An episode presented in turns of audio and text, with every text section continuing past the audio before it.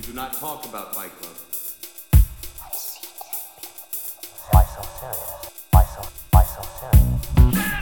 Why so serious? Houston, we have a problem. Why so serious? Everybody wants to infinity. Thanks, man. Why so serious? I don't get it. Nossa, isso Fala! O que? Desculpa, não, tá Eu já ia bom. imitar, eu ia imitar o, o Jared Leto. Fala. Começa aí, pode começar. Tá Mas o que, que você ia falar? Eu tava, eu falando que eu, que eu vou aloprar nesse episódio, que eu não gostei do filme também. Ah, isso eu sei, porque se eu botei 3,5 aqui, imagina você. É. Eu botei 3,5 também, caralho. Ô, Dois- louco! e como botei assim? 2,5, 2,5, 2,5. Ah, tá. Não é Agora, agora tá. você, né? Tô longe de você. Aí, já começamos o episódio já. Esse já é o começo do episódio. Exato, ó, vai ser um episódio diferente. Eu sou o Lucas Toffoli, aqui comigo Vitor Bussolini. Vamos começar, porque a gente deixou gravando antes e aí começou essa palhaçada aqui da gente achar que um tinha dado uma nota igual. Não tem como. Vitor Bussolini é muito mais crítico que eu. Mas é isso. Estamos falando de House of Gucci, Maurício. Eu virei um viciado em imitar o Jared Leto nesse filme. Então eu faço isso agora o tempo inteiro com qualquer pessoa que fala comigo. Eu tô. Maurício, não! Que talvez seja até o primeiro ponto a gente falar, mas não, vamos primeiro só aqui falar que o filme é House of Gucci. Então é a história de como a Gucci se transformou na marca que a gente conhece hoje, de toda essa grife, mas mais do que como ela se tornou, né? Porque no começo do filme ela já é uma marca famosa, ela envolve o escândalo de Maurício Gucci e de sua ex-esposa Regina, interpretada pela maravilhosíssima, fala aqui sempre, Lady Gaga, não tem como, depois do Nasce uma Estrela, ela virou uma das minhas atrizes favoritas do nada. Ela nem era atriz pra mim, ela era só cantora, daí ela virou uma cantora fodida, uma atriz fodida, e aí eu fico super feliz que ela tenha mais esse papel, que eu achei também que ela mandou muito.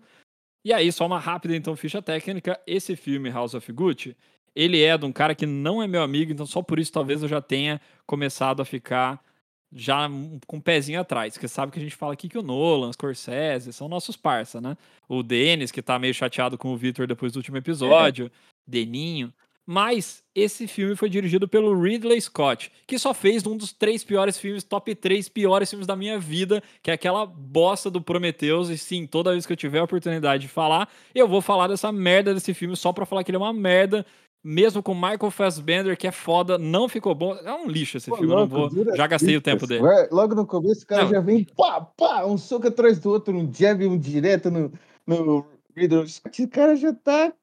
Nossa, acabou com o cara já. É a famosa trocação franca. E já foi muito. Eu falo, gosto de falar mal desse filme sempre que eu posso. Só que ele não pode tomar mais de um minuto da minha vida falando mal, porque eu já perdi uma hora e meia assistindo essa merda. Ó, ninguém nunca veio falar assim, mentira, do Prometheus acho que eu já falei algumas vezes. Mas enfim, já, já falou, já deu a cota dessa bosta de filme, então eu já não gosto muito desse diretor. E alguns, Ô, alguns pontos Mas do que calma, ele fez. Deixa, eu fazer, deixa eu fazer a defesa dele então. Você Tá fez bom. a crítica, eu faço a defesa. Posso? Pode, é o pode. cara que dirigiu nada mais, nada menos que Gladiador. Esse você curte? Fala pra mim, você curte o Gladiador? Eu não vou aprovar nada do Ridley Scott nesse Ah, ô, episódio. nada que fique gravado. O Gladiador, puta filme. O Gangster também, puta filme. E o Blade Runner, o primeiro, o Caçador de. O Caçador de Androides, de 82, que a gente comentou no episódio anterior, então está tudo conectado. E, é, cara, pra mim, ele é um bom diretor. Acerta sempre? Não acerta sempre, mas tem filmes maravilhosos na manga. Tem o Alien também. Eu não sou o maior é, fã de Alien, mas eu tenho um público grande. E é isso. Já, já começamos discordando já. Discordando um, um... Eu no time dele e você contra. Então, começamos, então. Será, cara? Será que essa é uma nova era do Síncope, onde a gente discorda sempre dos filmes? Apesar que do Ô, filme a gente não vai será? discordar. Do filme eu Não, acho que a não, gente tá não. meio na linha. Mas essa minha raiva do Ridley Scott. Mas por que que eu tô falando disso dele, né? Primeiro porque eu odeio o Prometheus mesmo. Isso pra mim contamina toda a carreira dele. Quem mandou fazer esse filme merda que me fez sentir perda de tempo de vida. Mas, é porque eu também acho que ele não acerta. E aí, já falando do House of Gucci mesmo, ele não acerta no ritmo, cara. Eu acho que o começo do filme, ele é muito blocado, assim, parece uns blocos travados. Não, uma história fluida, que você tá indo, entendendo um pouco mais do personagem, aprendendo algumas coisas. Ele é tudo meio travado, umas, um- uns pulos temporais também que você não entende necessariamente quanto tempo se passou daquilo. Então eu acho que isso já é uma coisa que me distrai um pouco no filme e que me desagrada, que é o jeito que ele leva a fluidez da história. Então é isso que já me desagradou em outros filmes dele, mas nesse filme especificamente eu acho que a fluidez da história não é muito boa. É um pouco travado e não também. E também, nesse filme, eu acho que ele tem uma história interessante, que é a parte do assassinato, né? De todo esse rolê e que não tem tanto mais coisa pra falar. Então eu achei que ele meio que estica a história de um jeito. Então já tá. Já, a fluidez já tá meio cagada, já não tá muito legal. Só que do jeito que ele pega uma história que poderia ter talvez uma hora e meia o filme, eu acho que se cortasse uma meia hora do filme, ele já. ele tiraria essa sensação minha de ele ter pego uma história, um fato e esticado tanto até dar as duas horas de filme lá e fazer a história toda. Então isso foi uma coisa que me desagradou um pouco nesse filme. Cara, concordo com você. O negócio é blocado. Ele fica indo de um personagem para o outro. E alguns personagens não são tão interessantes quanto, quanto os outros. Por exemplo, o personagem da Lady Gaga é o melhor personagem do filme inteiro. A- a- as melhores cenas são as cenas da Lady Gaga, principalmente quando ela ainda tá indo atrás do que ela quer, ela ainda tá querendo casar, empurrar o marido bundão dela pra frente. Então toda essa ganância dela é um negócio que conseguiu ser transmitido muito bem. Eu- tava vendo esse filme e falei, nossa, eu vou sair daqui, cara, um cara diferente, eu vou pegar minha vida pelo pescoço e vou tomar conta da minha vida, tá ligado? Eu vou fazer tudo que eu sempre. Tá ligado? Essa sensação assim? Uhum. Eu tava assim, eu tava totalmente embarcado no filme com o personagem da Lady Gaga, a atuação dela é muito boa. Uma coisa que me incomoda de todos eles é a, a porra do sotaque. Por que, que eles não falam italiano? Em vez de ficar falando. Por que eles falam inglês? Não entendi. Eu achei que eles deveriam falar italiano, mas tudo bem. Não, e não é faz sentido menos- nenhum, porque eles têm conversas entre eles que são todos italianos, na teoria. Por que, que você falaria? Inglês, É tipo eu estar ali Então. falando com você, a gente começa a falar inglês porque sim, porque a gente quer falar. Aí fica meio quase novela da Sim, Globo é. falando carioca lá na Índia. Exatamente. E esse é o coração da minha, esse é o coração do que, eu- que eu não gostei desse filme. Tudo bem, você vai falar, ah, o Vitor é fanboy desse cara, o Vitor só fala desse cara, o filme preferido dele é tudo dele. Mas eu acho que esse filme tinha que ser dirigido pelo Scorsese. Ah Foda-se. ah. Falei, foda-se. Porque o cara é itálio, é, é itálio-americano que fala em português? Italo-americano, o cara é italo-americano. Então, ele tem uma aproximação maior com o país de origem da, da, da Gucci. Eu nem sei se a Gucci, é do, a Gucci é italiana, né? Pelo amor de Sim, Deus. não, se não fosse com esse nome. E com esse Não, sotaque beleza. dos personagens. Mas só para ter certeza do que, eu, que é a base do que eu vou falar. Ele tem mais proximidade, ele é um cara que sabe fazer filme. É biótico que chama? Não é biótico, chama, sabe fazer biografia como ninguém. Então, ele conseguiria carregar um filme inteiro que não tem tanta história, mas só de um personagem por outro. Porque cá entre nós, os personagens são interessantes, mano. Até o personagem de Jared Leto, que ele é meio. Ele é meio ridi- ridicularizado o filme todo pela família dele. Ele é um personagem puto interessante de ver, tá ligado? Eu acho que, assim, é, chamaram dire... que deixaram um filme que era italiano e quiseram fazer um filme americano com uma história italiana. Eu digo, pra, pra mim é isso que isso resume. Estragou o filme, pra... estragou a história. Não, calma, deixa eu reformular. Então, eu acho que o Scorsese mandaria muito melhor nesse filme que é baseado em personagens que são muito mais interessantes que a história em si. E por causa dessa proximidade que, ele tem com a Itália também. Eu acho que os personagens deveriam falar italiano. Eu acho que a trilha sonora também deveria ser muito. Ele, a trilha sonora passa por algumas músicas em italiano, só que são músicas muito, muito clichê, tá ligado? Não tem aquele carinho pelo, pela Itália, não tem aquele carinho nem pela língua, nem pela cultura, nem pelo design da Gucci. Achei que foi um negócio muito. é, achei que foi muito mais um job do pro Ridley Scott do que para um, um filme. Falei. Falei isso que eu acho, meu. Tá certo, tem que expor a opinião. E assim, cara, é estranho porque, pelo que eu li, a história. Todo mundo queria contar essa história. Tiveram vários diretores que tentaram pegar os direitos, né, pra falar sobre a história e tal. E aí o Ridley Scott foi lá e pegou. Então, nem acho que foi um fluxo desse que você comentou de, ah, era só mais um job. Parece que ele queria fazer. Aí vai de novo a minha crítica ao diretor, né? Eu já tô falando que o cara não sabe muito bem o que ele faz. Mas, de qualquer forma, eu acho que esses pontos que você trouxe são super válidos. Realmente não tem uma. Não é uma. Até trazendo, já vamos trazer, não vou nem trazer o Scorsese, mas vamos trazer o nosso amigo Woody Allen com o Para Roma com Amor. Ali é uma homenagem super devida a Roma e à cultura italiana. Então a gente pode falar que isso é o foco do filme, é mostrar a cidade, é mostrar a cultura, é mostrar o país. E isso realmente não é tão. não é o foco desse filme. O foco é muito mais o, o desenvolvimento dos personagens, mas para chegar, claramente para chegar no ponto final da história. E, e acho que realmente, com certeza, o Scorsese ia fazer melhor porque é o Scorsese, né, mano? Já é, já é meio, meio difícil falar que não. Mas realmente é um filme de personagem. É um filme que, como a história não tem tanta coisa, tantos mínimos detalhes, eu acho que os personagens acabam tendo mais destaque e conseguem carregar mais o filme. E a Lady Gaga realmente carrega muito bem, cara. Putz, é outra atuação fantástica dela. Eu acho que ela, ela é muito boa, mano. Ela sabe, ela se entrega no papel, ela faz. Ela tem uma performance, assim, ela passa uma emoção com a atuação dela que realmente é fora do comum. O Adam Driver, eu gostei muito dele também. Eu já tinha eu, eu tinha assistido uma vez o Star Wars, não vou entrar nessa polêmica dessa vez, não. assisti um Star Wars que tem ele, não conhecia ele de antes, e aí assisti o História de um Casamento, que eu achei muito bom, e aí ele ganhou vários pontos. A gente, a gente fez episódio, né? A gente fez episódio. Ou fez episódio ou falou na época que ele foi indicado ao Oscar, mas a gente falou bastante desse aí. filme. Podem Aham. caçar aí pra trás que tem. E eu achei que ele mandou muito bem, e aí ele subiu no, no meu patamar ali de atores muito bons. O, E é uma atuação completamente diferente da história de um casamento, né? então, eu também achei. do...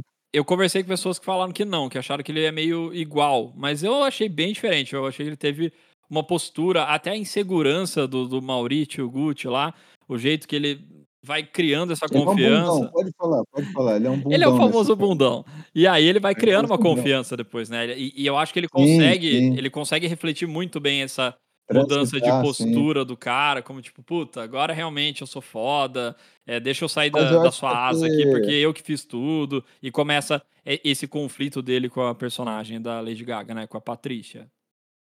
Mas eu acho que até fisicamente ele tá bem diferente. A postura, realmente a postura física dele tá diferente. Eu achei ele muito mais encolhido, assim, muito mais. Também, ele deve ter, ter perdido algum peso para fazer também, em comparação com a história de um casamento, né? Mas eu achei o maxilar dele diferente, assim, os planos que ele aparece meio de lado, ele parece realmente outra pessoa, assim. Achei muito boa mesmo a atuação dele. E eu sei quem que você ia puxar agora, Uhum. que é injusto. Mas pode falar. Fala. Não, eu posso. Tem duas pessoas ainda que a gente vai puxar, né? Mas eu vou falar dele primeiro, porque, cara, eu sei que muita gente vai odiar, vai ficar puto, vai ficar falando: Meu Deus, não dá mais esse cara. Eu adorei o personagem do Jared Leto, cara. Não tem como. Eu, eu gostei muito do cara. Eu acho que ele fica assim, ele fica um pouco caricato, né? Toda. Mas primeiro que é, é absurdo, realmente, a caracterização do personagem dele, cara, é um ponto que não tem como você falar que não é um ponto alto.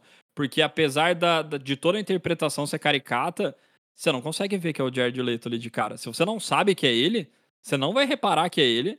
E ficou real, mano. Dá pra você achar que aquele cara é daquele jeito. Não.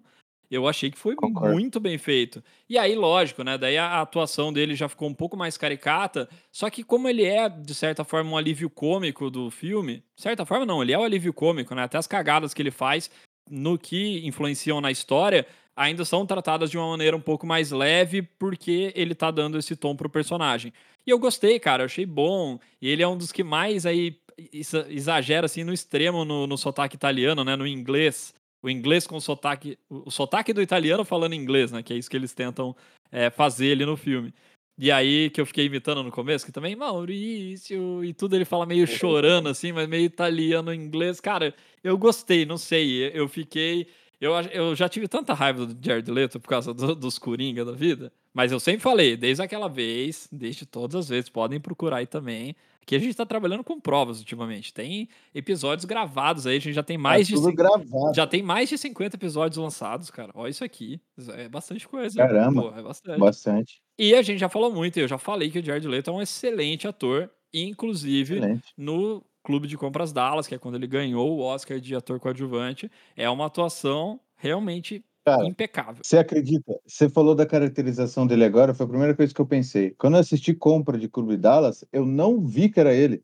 Juro pra você, eu não reconheci o cara. Eu fui assistir sem ver elenco, sem ver nada. Você fala, ah, esse filme é bom, assiste aí. Eu fui assistir. Mano, eu não reconheci, só fui ver que era o cara depois, tá ligado? Depois olhando no Google, tá muito bom. Ele é um excelente ator, sim, eu concordo com você. Tem mais filmes dele que são bons. Tem Psicopata Americana, ele também faz um ator. Ele também é um ator coadjuvante, mas o personagem dele é muito bom. Isso é verdade. É, Requiem para um Sonho.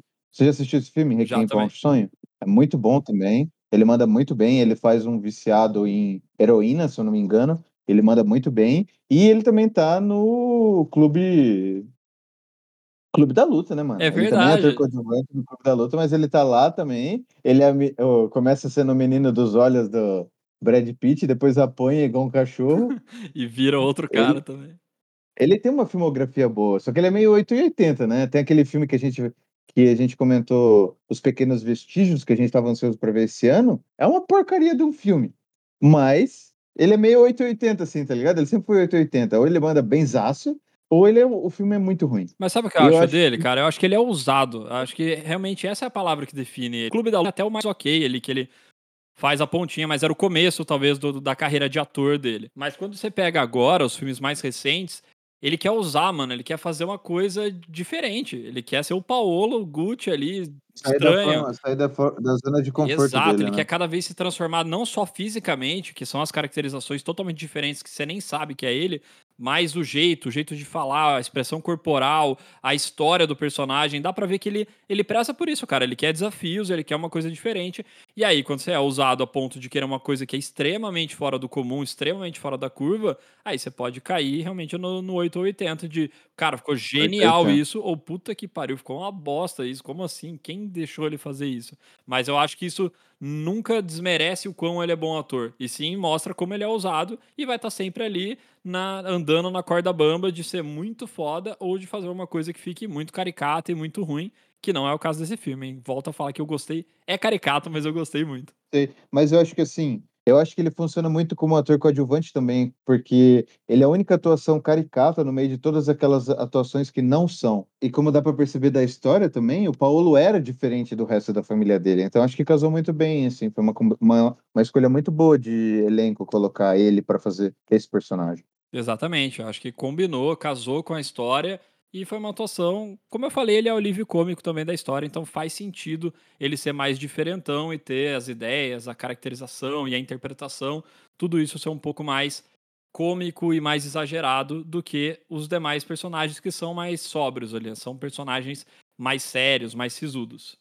Mas falando em personagem que é- esse não é sério, mas é ele, né? Agora sim, chegamos ao cara. Tem algum filme que esse cara faz que ele não é bom? Não, já respondo. Eu perguntei, mas eu já respondi na sequência. Não, não tem como. Fucking Alpatino. Ele às vezes é só o Alpatino fazendo o Alpatino fazendo alguma coisa? É, mas é, É. ele, mano. É o Alpatino, é isso que a gente quer ver. Se não for ele lá, se ele não der uns gritos, se ele não bater na mesa, não é o Alpatino e eu não vou ficar feliz. Então ele apareceu, a gente já gosta. É, é difícil não gostar do. Da, quem gosta dele mesmo não tem como não curtir. E mesmo assim, né? Não só por puxar o saco do cara, mas eu acho que é uma atuação boa. Ele, ele sabe fazer. É um personagem que ele sabe fazer. Ele, diferente Sim. do, do Jared Leto, que foi pra uma zona fora da zona de conforto, o Alpatino tava na zona de conforto total dele, né, cara? Acho que. Sim, sim. Com certeza. É Até é, a forma que o personagem dele lida em tentar aproximar o Adam Driver, a Lady Gaga, tem aquele negócio meio mafioso que ele sempre faz, aquele Exato. negócio de família, aquele carinho, aquela, aquela mão beijada dele. Mas, cara, eu senti vontade de chorar vendo ele atuando, velho. Eu acho muito bom. Eu, fico... eu sou, assumidamente, eu acho que você deve ser também. Então vamos colocar aqui cinco podcasts são fanboys de Al Pacino. Somos, cara, não tem como. E ele tá, isso que é- isso que é- isso que eu acho, isso que eu acho divertido de assistir Al Pacino nessa fase da carreira dele. Eu não sei como que ele tá, faz muito tempo que eu não vejo foto sem ele tá atuando. Desde o irlandês. Faz tempo que eu, eu acho que eu vi no Oscar, mas não sei. Então eu não tenho fresco na minha cabeça o quão velho ele tá de verdade.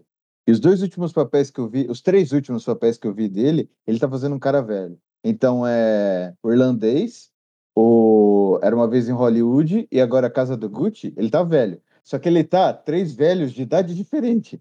Esse da Casa do Gucci, aquela cena que ele tá assinando os papéis, que ele, que ele tá super emocionado e tal, ele é um velho diferente do velho do irlandês. Então eu não sei o quanto velho ele tá de verdade. E é muito bom ver ele assim. Porque ele tá até corcunda nesse filme, ele tá tudo inclinado assim pra frente, a pele dele parece que tá bem mais enrugada, assim. Eu não sei como ele tá de verdade. Então é muito bom. Muito bom de ver. É legal ter esse mistério desses atores que são atores extremamente renomados, já venceram tudo, já são medalhões do cinema. E é legal um pouco ter esse mistério. É, Aconteceu comigo parecido com a Meryl Streep, cara. Porque fazia um tempinho que eu não tinha visto ela em algumas coisas, isso já faz um tempo também. Mas aí eu tava assistindo a segunda temporada do Big Little Lies, que é uma série da HBO, que é legal, vale a pena assistir, por sinal. E ela aparece na segunda temporada. E ela é a mãe de uma das personagens. E, cara, ela é uma veinha. Uma veinha. não, não, não é uma veia poderosa. Ela é uma veinha que, que faz coisa de veia caduca, meio encrenqueira, assim. Mas, cara, é uma veinha. Eu falei, caramba, mano. E aí, a primeira coisa, na verdade, que eu fiquei falando, assim, eu falei, cara, ela manda demais. Ela é muito boa. Olha isso, mano. demais, Ela cara. parece uma veinha mesmo. E ela não é. E aí, quando acabou o filme, eu falei. O filme. Quando acabou a série, né? As participações dela na série. Eu fiquei, cara, será que eu tô achando que ela é genial? E na real, ela tá uma veinha? Ela é uma veinha agora e eu tô achando que não, eu tô com a lembrança? E eu fiquei um tempo com isso na cabeça, porque eu não fui ver também na sequência como que ela tava. Depois eu já vi ela dando entrevista. Obviamente, ela tá mais velha do que no Diabo Veste Prada, logicamente. Ou em qualquer outro filme que a gente conheça dela, dos mais famosos.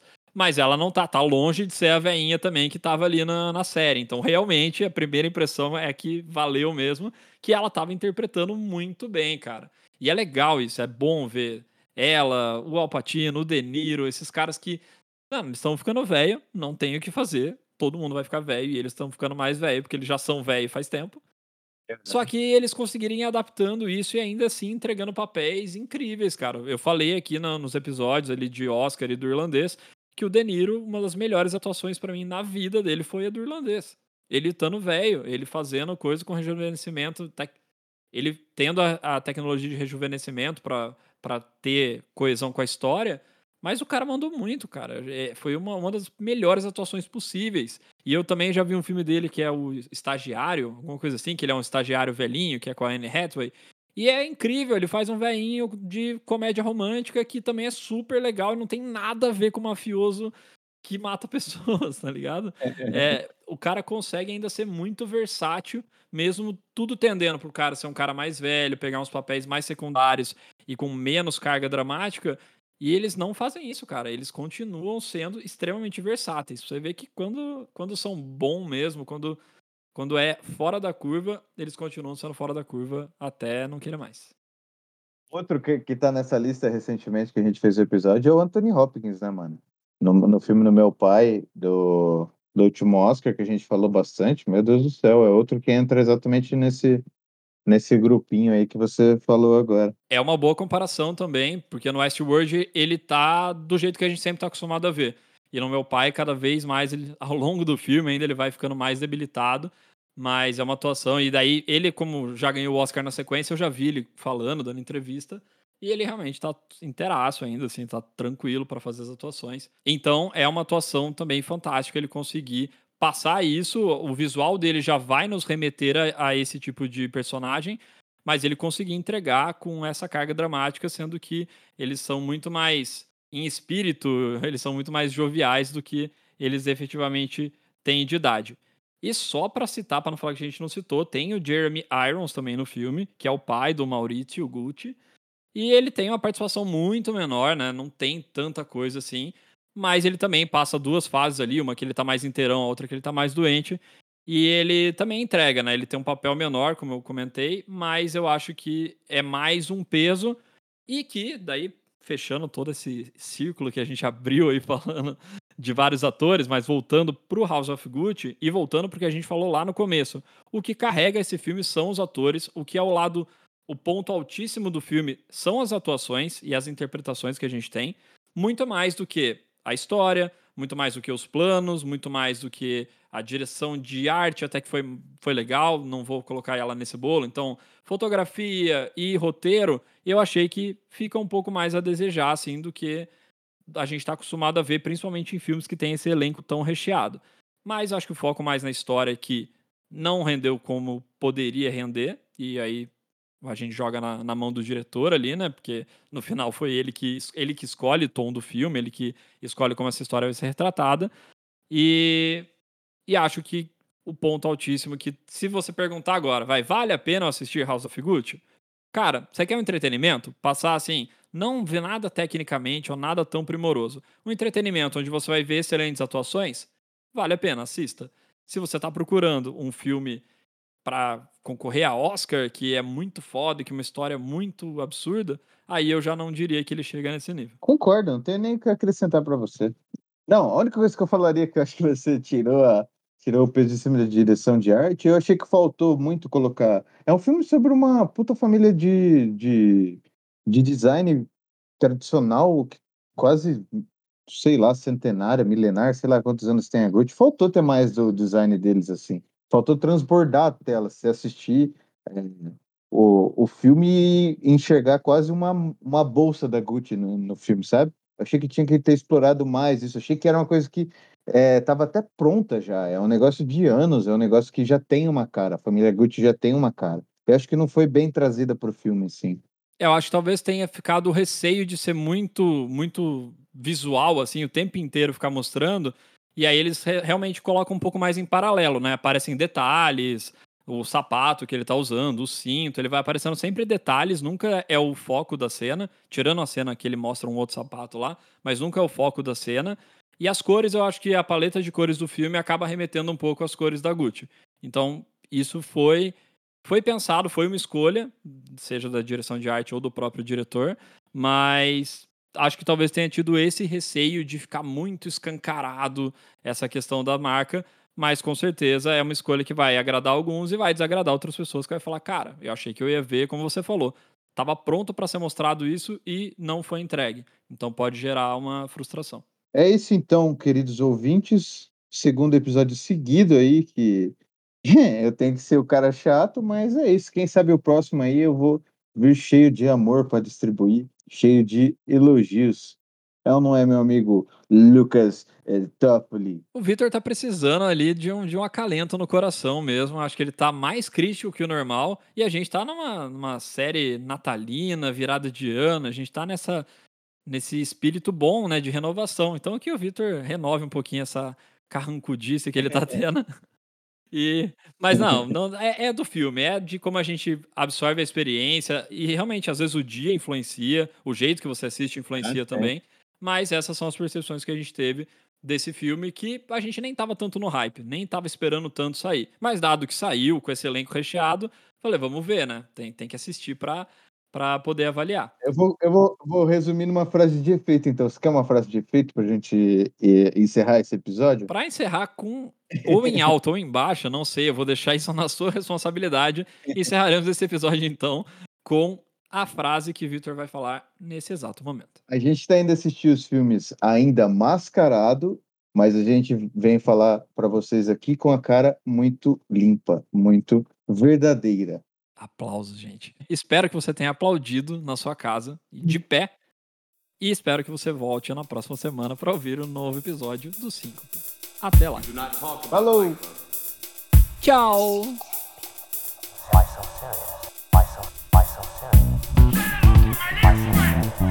Have a problem. Infinity. I don't get it.